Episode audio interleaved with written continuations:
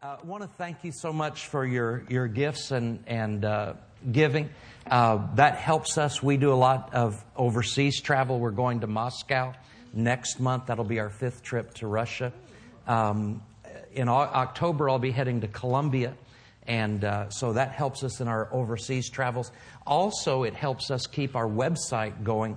Um, last um, year, our website helped leaders. We had 110,000 unique visitors in 195 nations and territories.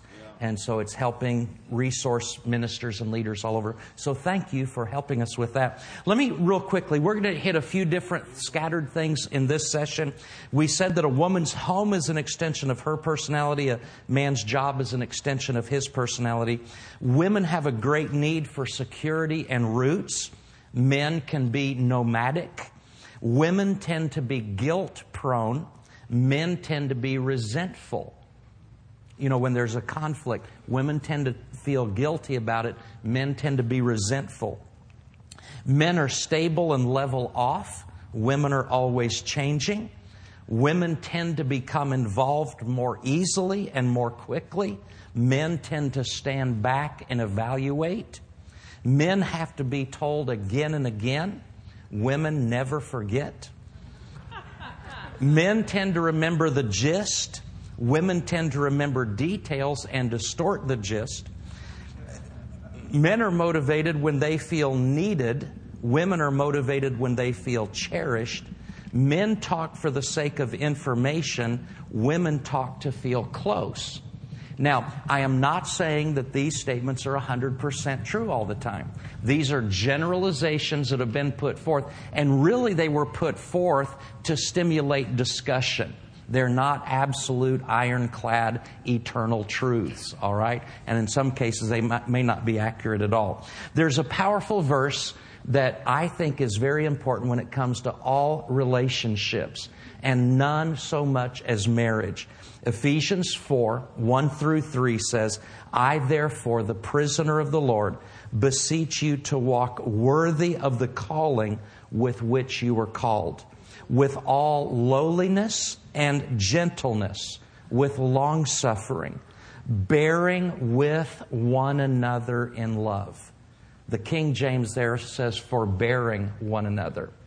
And part of the implication of that phrase, bearing with one another in love, has to do with the idea of putting up with some things that are less than perfect. Matter of fact, one commentator said that a good paraphrase of this verse, bearing with one another, would be this you have to make allowances for the shortcomings of others realizing that they are making allowances because of your shortcomings. So we, we know that we don't offer perfection, neither do we demand perfection from other people. It's ideal when we're both doing the best we can, but it says bearing with one another in love endeavoring to keep the unity of the Spirit in the bond of peace. That word endeavoring has to do with working hard. Marriage is hard work. And the better the marriage that you desire, the harder the work is going to be involved. You know, it's amazing how that if somebody wants to be a doctor, they go to school for years and years to learn how to be a doctor. If they want to be a welder, they go to school and train for an extended time to learn how to weld. But people just somehow think that marriages is going to happen automatically. And I'll tell you the what, the, one of the most challenging skills is that of learning how to become a good wife or a good husband. And we should not assume that it's just something that's going to happen automatically. But um, so we apply ourselves. I want to give you a little 10 step thought on how to resolve couple conflict. This is not a magic wand, but it does contain some thoughts and ideas that will give you a strategy.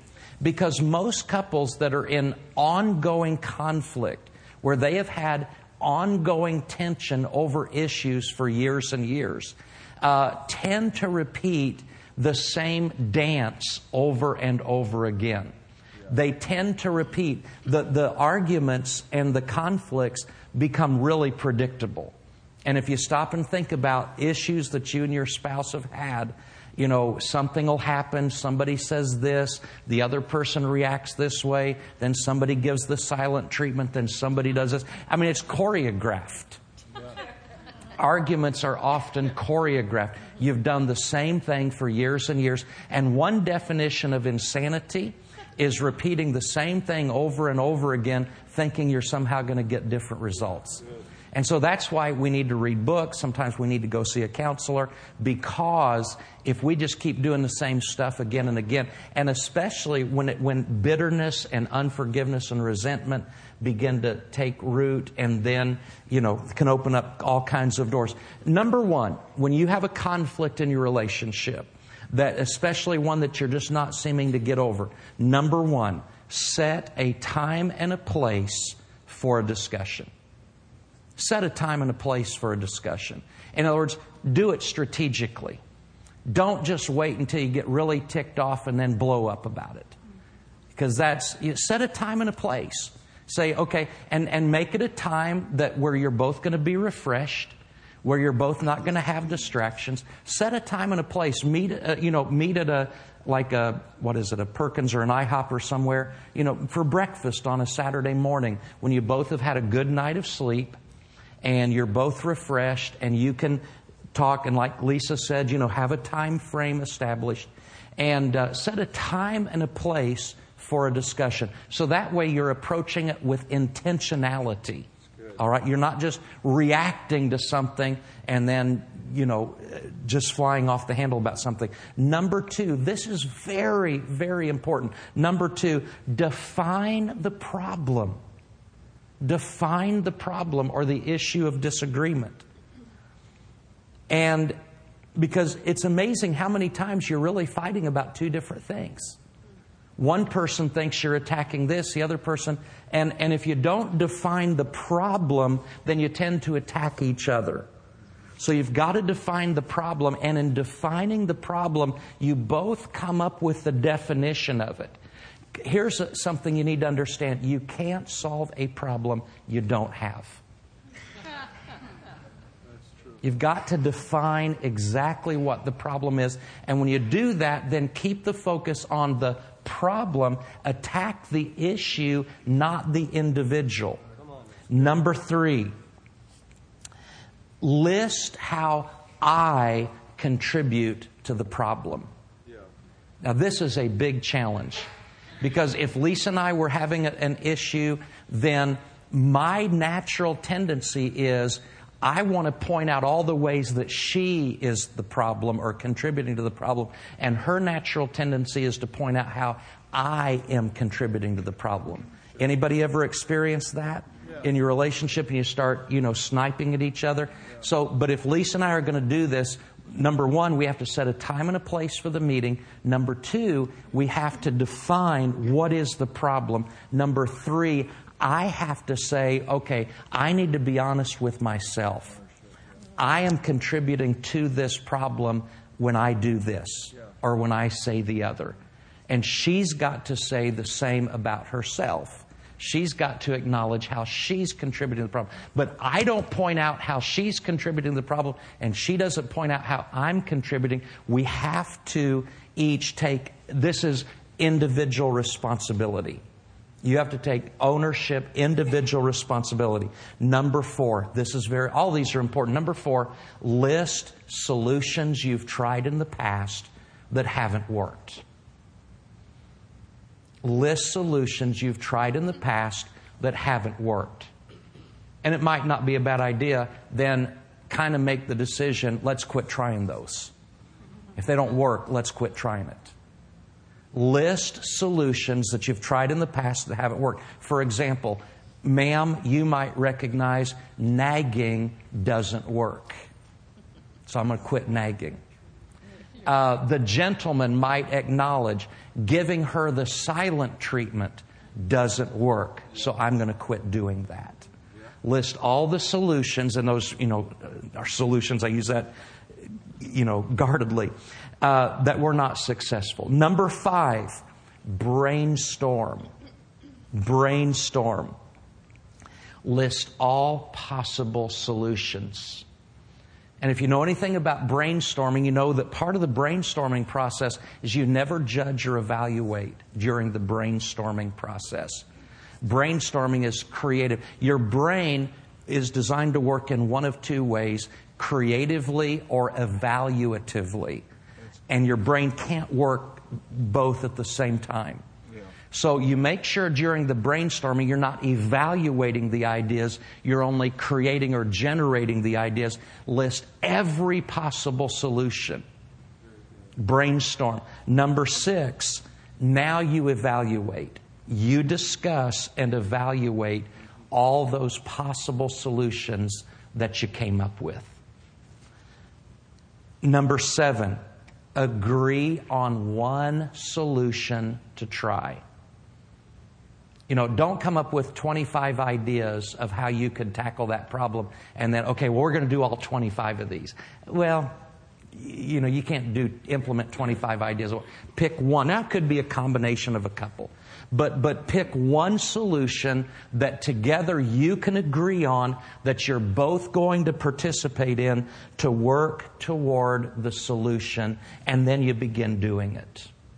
Number eight, agree, after you've agreed on one solution, then number eight, agree on the responsibility of each person relative to that one solution. You've agreed on a solution, number eight. Number nine is, I'm sorry, number eight is, now you're going to agree on the individual contributions of each person working that solution. Number nine, you set another meeting to evaluate your progress.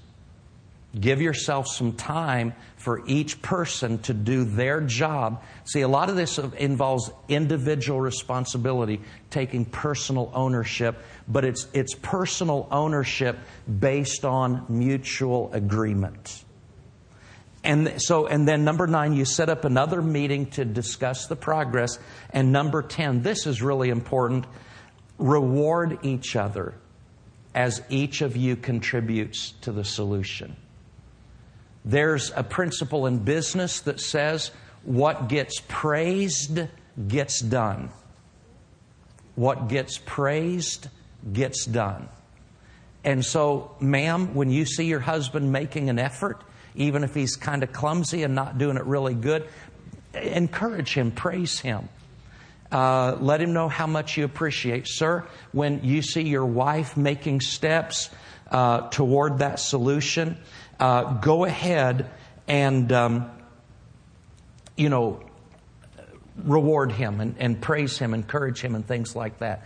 Now, if you will take these 10 steps, and let me encourage you this. You might look at your marriage right now and you, you say, well, we, we have six major problem areas right now.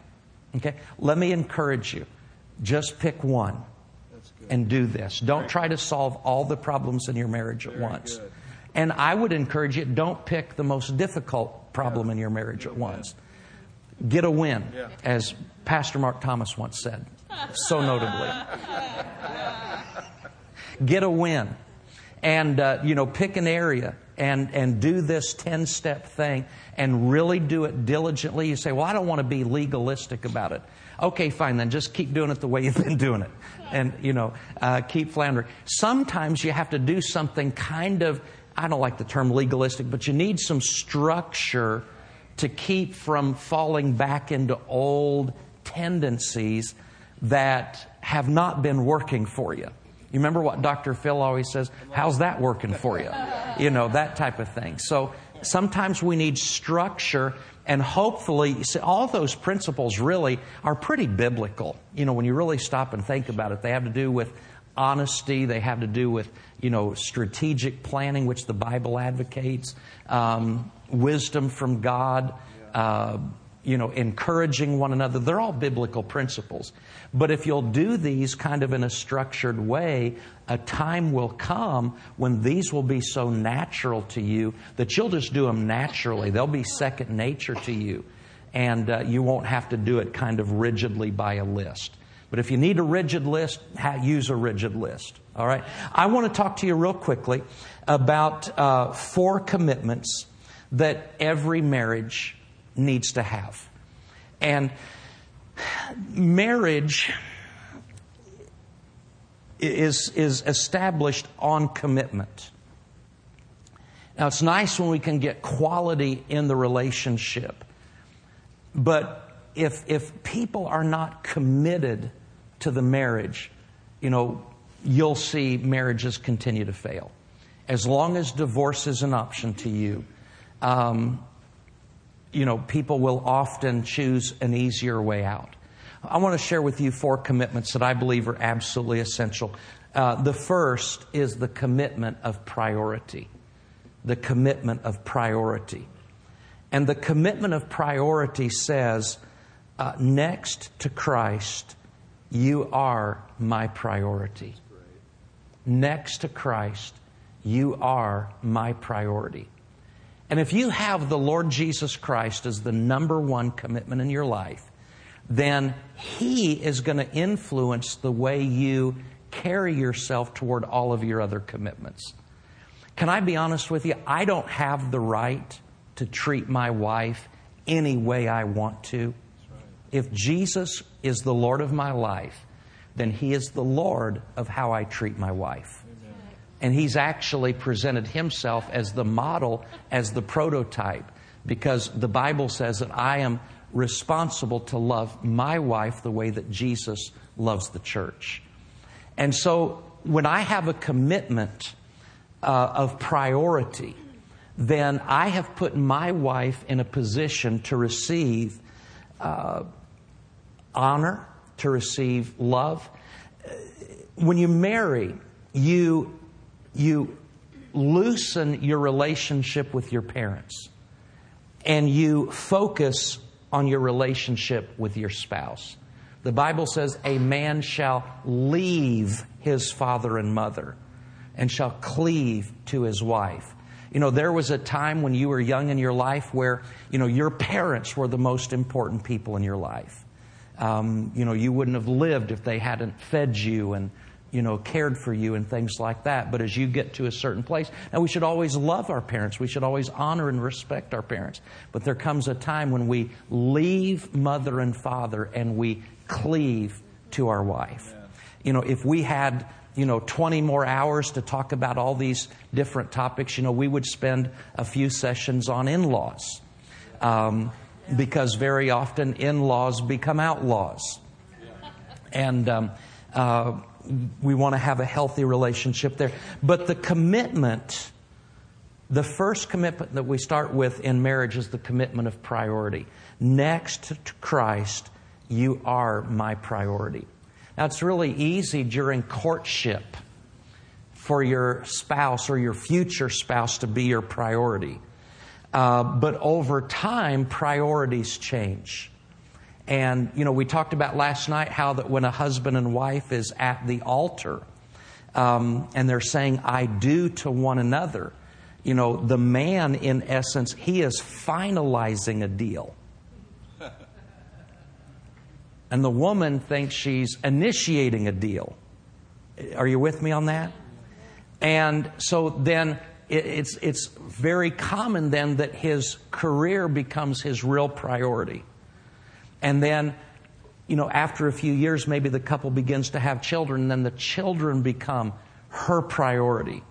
And um, we just need to understand that the enemy, the, the thing that destroys many marriages, are not evil things, but they are good things yeah. in an improper prioritization uh, in their lives. Many couples have never had a date in ages because their life totally revolves around their kids. And then about the time the kids leave and maybe the husband ret- uh, retires from a career, and I understand, you know, many, many homes, the majority of homes today are, you know, if a husband and wife are there, it's a two income household. But about the time the kids leave and the there's a retirement, you have two people looking at each other who, who don't know each other because their priorities have been the kids and the job.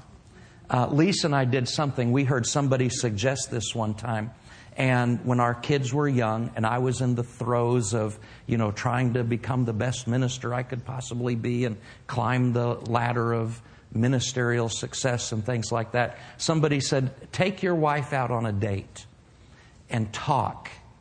And you're not allowed to talk about anything related to the job or anything related to the kids.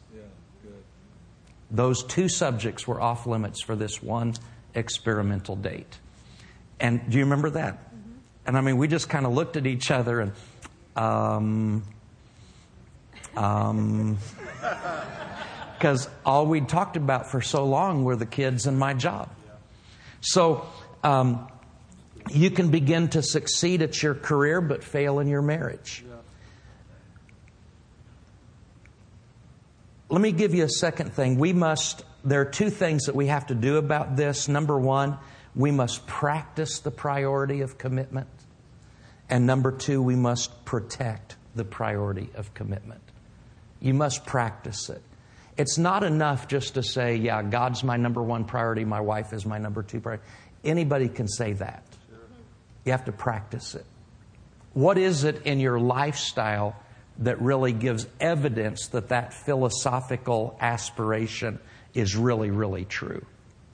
Because I'm going to tell you what, there absolutely have been times all through my married life because I heard the Bible lessons and heard the marriage lessons. You know, God's number one, your spouse is number two. Um, anytime you would ask me, Tony, what are your priorities? I would have easily said, you know, well, God's number one, my wife is number two. But in practice, there wasn't a lot I was doing to make my wife feel like she was number two. In practice, it sure looked like my job was number two. So it's one thing to say and claim you've got that priority, it's another thing to practice the priority. And then also to protect the priority. Part of protecting the priority sometimes means that you have to say no to some things. You just can't say yes to everything. So, uh, number two is the commitment of pursuit. Number one, we make the commitment of priority. Number two, we make the commitment of pursuit. And the commitment of pursuit says, I will pursue you always. Now, there's something interesting in human nature. We tend to pursue what we don't have we tend to take for granted what we do have. And I think men perhaps are even more that way in some cases than women. How many of you men remember that one car that you just had to have? You know, maybe you were a teenager, maybe you were in your early 20s, and you just had to have that car, and you knew if you had that car, you would be eternally happy until you got that car and you were happy for a few weeks until the new wore off. And many times guys are that way. As if they don't have it they pursue it. But once they've obtained it they devalue it. They don't take it for granted anymore. And we have an obligation in our relationships to continue to pursue our spouse even after we have our spouse one of the biggest sins in marriage is bait and switch. We present something to the other person in courtship that we don't back up in marriage. We never get any amens when we say that. But here's a question, guys. If you treated her during courtship like you've been treating her lately, would she have said yes? Ladies, if you had treated him during courtship like you've been treating him lately, would he have even wanted to ask you? When the grass looks greener on the other side, you need to water and fertilize your own yard. Lisa, why don't you come up here? Do you still have the microphone? Because I'm going to have you help me on part of this.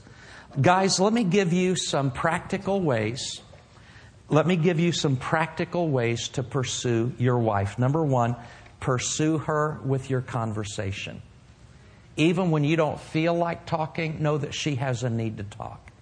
And so talk with her, listen to her, and as Lisa's pointed out, don't try to fix her, just listen. Uh, pursue her with your thoughtfulness. Guys, she loves it when you think about her. Um, call her during the day just to let her know that you love her and you're thinking about her. On occasion, uh, bring her some flowers. Now, oh, guys, more than an occasion. Yeah, yeah. Do it frequently. Bring her flowers. Can, I'll tell you something I found with Lisa. She does not like uh, an expensive arrangement from a florist. She doesn't. She likes these little six and nine dollar arrangements that are just a bunch of flowers that are in a deal, and sometimes I take them home and clip them and put them in a thing. She likes those better. Uh, yeah, hallelujah. I appreciate that. And, um, you know, we didn't really talk about the love languages here, but you need to know the love language of your spouse. Um, some people, their love language is gifts, you know, like rings and jewelry and all that type of thing. And some women do like expensive flowers, so just know. Yeah, yeah, yeah. So you know, know the desire there. Too bad for you guys if that's you. Um, but anyway, one thing, one thing I have found out about Lisa is that her love language is acts of service, not gifts. So if I were to go out and buy her a necklace, number one, chances are 99% it would not be a necklace she likes. I'm just telling you the truth. I don't know why that is. But I actually kind of like that. At first it bothered me, but I actually liked it because what, what communicates to Lisa, I love you, is when I go out in the attic and I get the dead mouse in the trap. Yeah. Or the other day when I cleaned out the garage really nicely. That really impresses her. She likes that much more than expensive stuff. It's really true. Or she likes, you know, so you find out what uh, uh, see, the love languages are words of affirmation, the giving of gifts, time, uh, affection. acts of service, and physical touch, right? Okay. So pursue her with your thoughtfulness, pursue her with your affection. And guys, let me just say this women have radar, and they are omniscient. Yep if you are being affectionate because you're wanting sex, they know your motive. And don't even say that wasn't my motive because they know. But women like it when you reach out and hold their hand when you have no ulterior motives, when you're not, you know, women see right through that thing. Because guys tend to, not always, but tend to do those kinds of things that women like only when they're interested in sex. But we, the cads. The cads, yes, that's right. But but women need that on a uh, consistent daily basis. That just communicates value to us when when you do those affectionate things that don't have an ulterior motive, as Tony puts it. Yeah. Yeah. Number four, pursue her with your protection. Uh, women like to feel safe. Ninjas. Yeah. They, they like to know that their man is looking out for her, that she is safe emotionally, she is safe physically, and she is safe financially. Mm-hmm. Now, I know that couples can have all kinds of struggles, but, you know, if you did you guys offer the Dave Ramsey material? I think I saw that on your website. You know, when there's good decision making being happening and, and the woman knows that the guy's not, you know, prone to make, you know, just consistent dumb decisions that create financial hardship. The woman wants to feel safe spiritually, emotionally, physically, financially, in every way. And guys, if you can make her feel safe, then that's helping to create and, and you pursue her in those ways. What are ways that ladies can pursue the husband? All right, ladies, we can pursue our guys with our admiration and our respect. there is an excellent book called Love and Respect by a man named Emerson Eggerichs. and I highly recommend that book. If you if you need to understand what's going on with within a guy about respect, that book's excellent. Love and Respect is the name of it. Um, one thing that's important, ladies, is to make sure that you understand his definition of respect and not just act on your definition of respect. And this is where we get into trouble. We think we're respecting him, but he doesn't hear it or see it as such. So we need to find out what it is that communicates respect to your spouse and then do that. Make that um, effort to do it the way he understands it.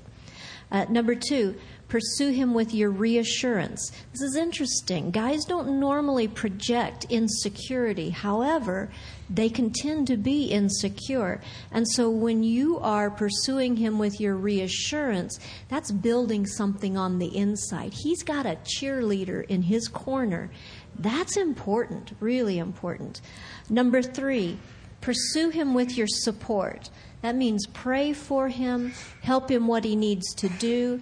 Uh, for Tony, it would mean, for example, like when he was climbing that ladder, or in, in the early years, it would mean me standing by his side in the different situations that he was involved in. That meant me dressing up and and looking the part. Honestly, that's what I had to do. I was happy in those days in a pair of overalls and a t-shirt and tennis shoes, you know. But but I needed to kind of step it up in certain situations and look the part to support him in what he was trying to do at the time, and that communicated value. Um, my brother's wife, uh, they have a funny, funny little story about how he needed to do something at the church, and she was really having a tough time with it. And so she put her hair up in a really tight bun, just wasn't becoming. And she, you know, went to this thing, just was basically trying to show him that he was forcing her into a situation she didn't want to be in. So now they they have a funny joke between themselves that you know anytime you have to do something that you don't want to do, you put your hair up in a bun and go. You know so sometimes sometimes you feel like that. You just want to you're going to go but you don't put your best effort into it. You put your hair up in a tight bun and you go. Well don't do that you know try to support him by doing your best giving your best effort in those situations. Okay and number 4 pursue him with sexual response. Tony and I don't spend a lot of time in our marriage conferences talking about sex, but it is a vital, very important part of it. Um, we did have a question that came in the um, the forms about how often, how much, how much is enough, how much is not enough, that kind of thing. And you know what? In a couple, what what we feel like is that that is something to be mutually decided. Mm-hmm. Typically, I know we keep using this word typically, it's not always the case, but typically, guys are more interested than the women are. Um, there's a joke that how's well, that? this actually happened with a pastor friend of mine. Okay. I don't know if this is the same one you're Go alluding ahead. to, but a pastor friend of mine had a couple come in, and um, he said, "You know, what do you want to talk about? What's the problem?" You know, they're coming in for marriage counseling, and the guy said to the pastor, he said, "My wife wants sex all the time." And the pastor said, Yeah, and what's the problem? That, that wasn't it? That Okay. wasn't what I was All right. thinking. Um, Typically, that's typically, Yeah. so, what are you thinking of? oh, the, the wedding cake. Oh, yeah, yeah, yeah. I'll, I'll tell that. You want me to tell that? All right. There, there has been a food that has been proven to reduce a woman's sex drive by 90%. Wedding cake. That's that pursuit thing that we're talking about. You know, um, Tony talks about how guys feel like it, it's a that you're clinching the deal when you say "I do." Right. But there is kind of a strange phenomenon that happens uh, with with a woman that once that she's married, she isn't quite as interested in sex as she was before marriage. Now that's a flesh thing, right? I mean, we understand that we're human beings. We're not only just spirit beings, but we're we're flesh beings too. And the sex drive is something that can be affected by so many different factors. But the important thing to remember is that this is an important part of marriage. And so, by us not doing a lot of talking about it, we're not trying to give you the impression that we don't think it's important. It really is important. And so, mm-hmm. do whatever it takes to make sure that that part of your uh, togetherness is healthy and functioning well. Mm-hmm like I said, there's a lot of different things that play into this physical well being, um, emotional things. I mean, all it's just yeah. too much to get into here. Yeah. When the sexual relationship in a marriage is healthy, it's a very small thing in the marriage. When the sexual relationship is unhealthy, it's a very big thing in the marriage. And um, what goes on in the bedroom is usually an indicator of what's going on in the rest of the marriage. So, you know, all these things have to be looked at and addressed again, great books on that topic. Look at some Christian websites and find them. Uh, 1 Corinthians chapter 7 in the message version has some incredible counsel on the sexual relationship in a husband and wife in a marriage. So, all right. All right. So, so we've talked about the commitment of priority. Next to Christ, you are my priority. The commitment of pursuit and that says, I will pursue you always. I'm not going to take you for granted. If we can just every day kind of remind ourselves, what if I were to treat my spouse today like, you know, we had not gotten married yet and I was still trying to win their favor? You know, that type of thing. And then there's the commitment of partnership. The commitment of partnership says, You are my covenant partner in Christ. And I said last night, and I'll say it again as a husband and wife, you will either complete each other or you will compete against each other. And, and the, the happy marriages are where they found how to work out a partnership, where they work together to tackle life's problems and things like that. On your notes, if you're taking notes, write down the word united. U N I T E D. United. And right underneath the word united, write down the word untied. U N T I E D. United first, untied second. The only difference between united and untied is the positioning of I. When you take the word united and I gets out of place, you end up with untied. Selfishness is the major problem in marriage, I believe. And partnership occurs when we make some of these commitments, the covenant of partnership. I will listen, I will trust, I will repent, I will submit. And submission isn't always the wife submitting to the husband. The Bible says we're to submit ourselves to one another in the fear of God. And the commitment of partnership Psalm 34 3 says, Oh, magnify the Lord with me, and let us exalt his name together. And finally, the fourth commitment that we need to make in marriage is the commitment of purity. And the commitment of purity says, I will love you with the purity of Christ. Real simple principle whenever sin, wherever sin lives, intimacy begins to die wherever intimacy lives, sin begins to die. You know, we live in a day of rampant sexualization, of continual pornography and all kinds of, you know, uh, workplace liaisons, emotional affairs, physical affairs, things of that nature. Um, but we are called to be pure, and we're called to have purity in our relationship, that means that not only will I, as a husband, not have an inappropriate physical relationship with another woman, uh, but I will not entertain an emotional camaraderie that is giving closeness and intimacy that should only be shared with my wife. We have to stay close to God to stay pure in this world. We have to be transparent. We can't have secret lives, secret compartments of our lives. We have to seek a higher standard of purity. Do not be conformed to this world. This world has gutter level morality. And we have to have same sex accountability. Um, guys, if you um, are completely isolated and you don't have any guy friends that you communicate with, uh, Pastor Mark, I had a pastor friend, you know him, I can tell you who he is later. He called me a few years ago and said, Tony, I'm getting ready. He said, I don't have a problem in this area. But he said, I'm getting ready to get a filter set up on my computer that will report every website that I visit to an accountability partner. Would you be my accountability partner?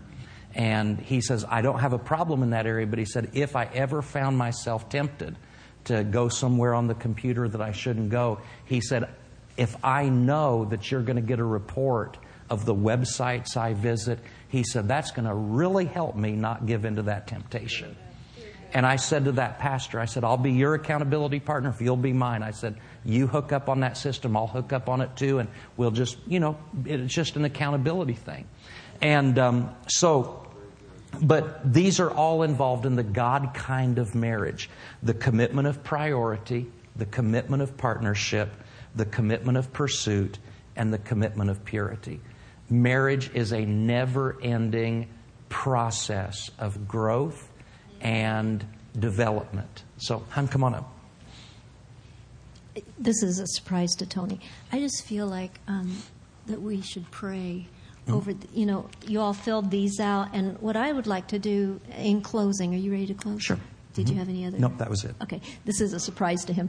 Um, I would like to just pray over these things. You know how we sometimes we'll pray over prayer cloths and different things, or we'll have people come forward. But I want to pray over these things because there's a lot of hurt.